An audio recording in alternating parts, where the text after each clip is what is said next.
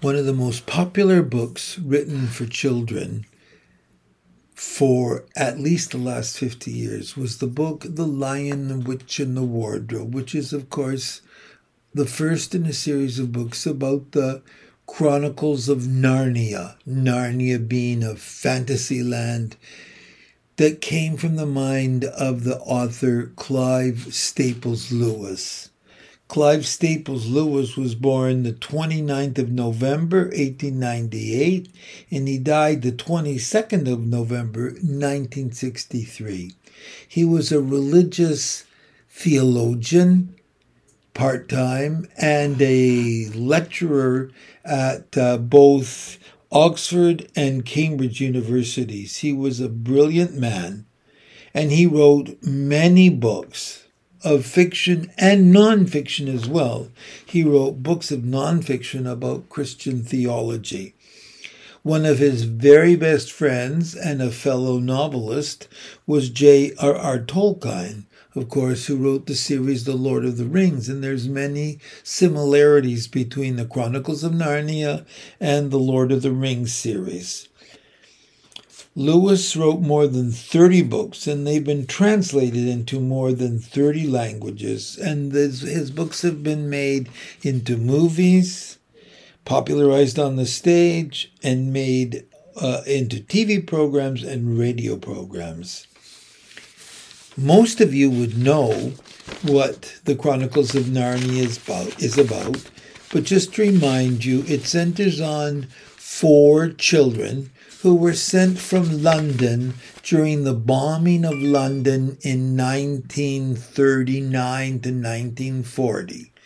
Uh, the Blitz, as it was called, necessitated parents in London sending their children to live in the country. They were called home children, and they were sent in the, into the country so they could avoid the bombings of London by the Germans in the Second World War. the four children are sent to live with an uncle who is a professor, um, and he lives in a large home in the countryside around London. And one rainy day, the children are hiding, and Lucy, one of the sisters, hides in a wardrobe. In those days, a wardrobe was a cupboard that stood against the wall that held clothes, and you've probably seen them in movies. But Lucy hid in the cupboard, in the wardrobe, and when she went in the back into the fur coats that were there, she ended up in a strange place, which of course happened to be Narnia. And the rest of the book, The Lion, the Witch, and the Wardrobe, involves what happens to Lucy and her siblings in Narnia, how they come to meet the Wicked Witch, the White Witch, and how they, together with Aslan the tiger, the lion, free all of the people who were frozen in time by the Wicked Witch to prevent the Aslan from taking over Narnia and, and breaking the rule of the witch.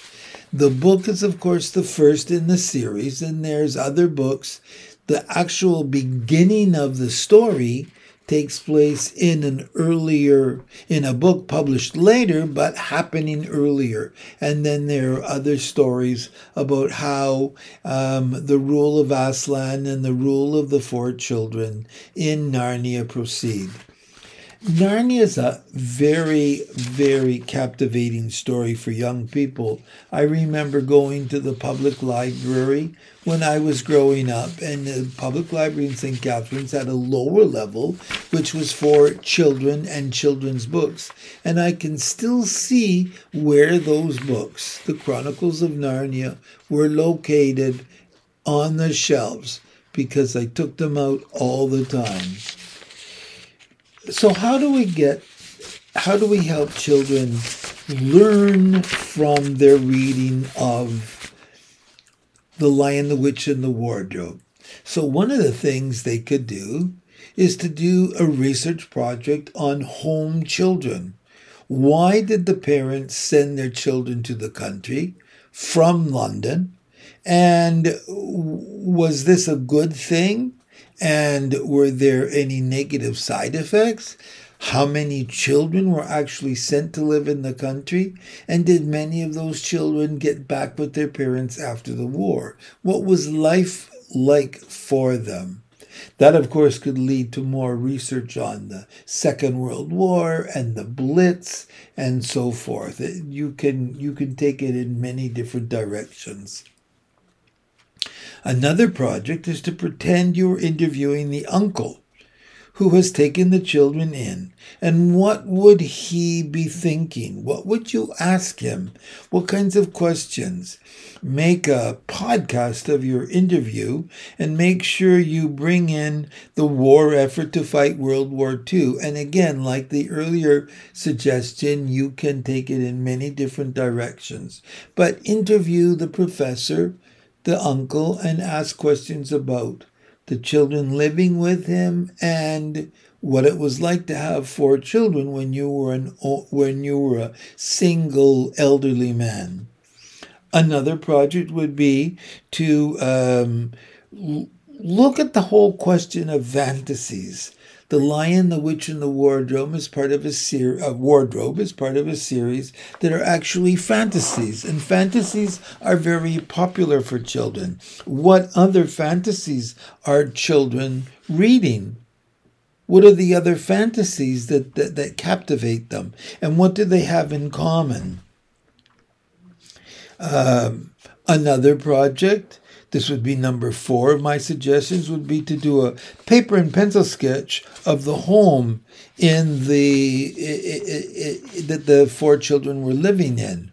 Or you could also do you'll read the story or you'll listen to the story and you'll hear about Cair Paravel, which was the castle in Narnia, and you can write you can do a sketch of what that castle looks like. How do you imagine it? Read the novel, of course, for more details. Another project would be to do a map of Narnia, to put the the home of the uncle where the children were spending the war on the map and the wardrobe on the map. And then what does it look like beyond the wardrobe?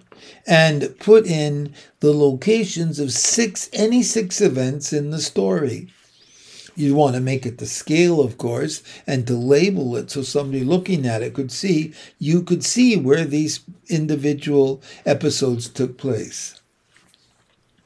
Another would be to um, to think about how the children changed during the story. What were they like? How did they interact before Lucy went through the wardrobe? How did they change after Lucy went to the wardrobe? And how did they change by the end of the story? Did Narnia change them as children and as adults? Because it's in the book. And finally, the Chronicles of Narnia, like many fantasies, have symbolism in them. And you could have some fun comparing the symbolism of Aslan to Mufasa in The Lion King. Both of them, of course, are lions, but both of them play a similar role in their various stories. You might want to watch the two movies one of The Lion, the Witch, and the Wardrobe, and the other one of The Lion King, and then think about what did these Lion Kings have in common and what symbolism is there in their positions. There are many different things you can do about symbolism but, and about the lion, the witch, and the wardrobe, and those are just some ideas for you. I hope you enjoy reading The Lion, the Kit, The Lion, The Lion, the Witch, and the Wardrobe by C.S. Lewis.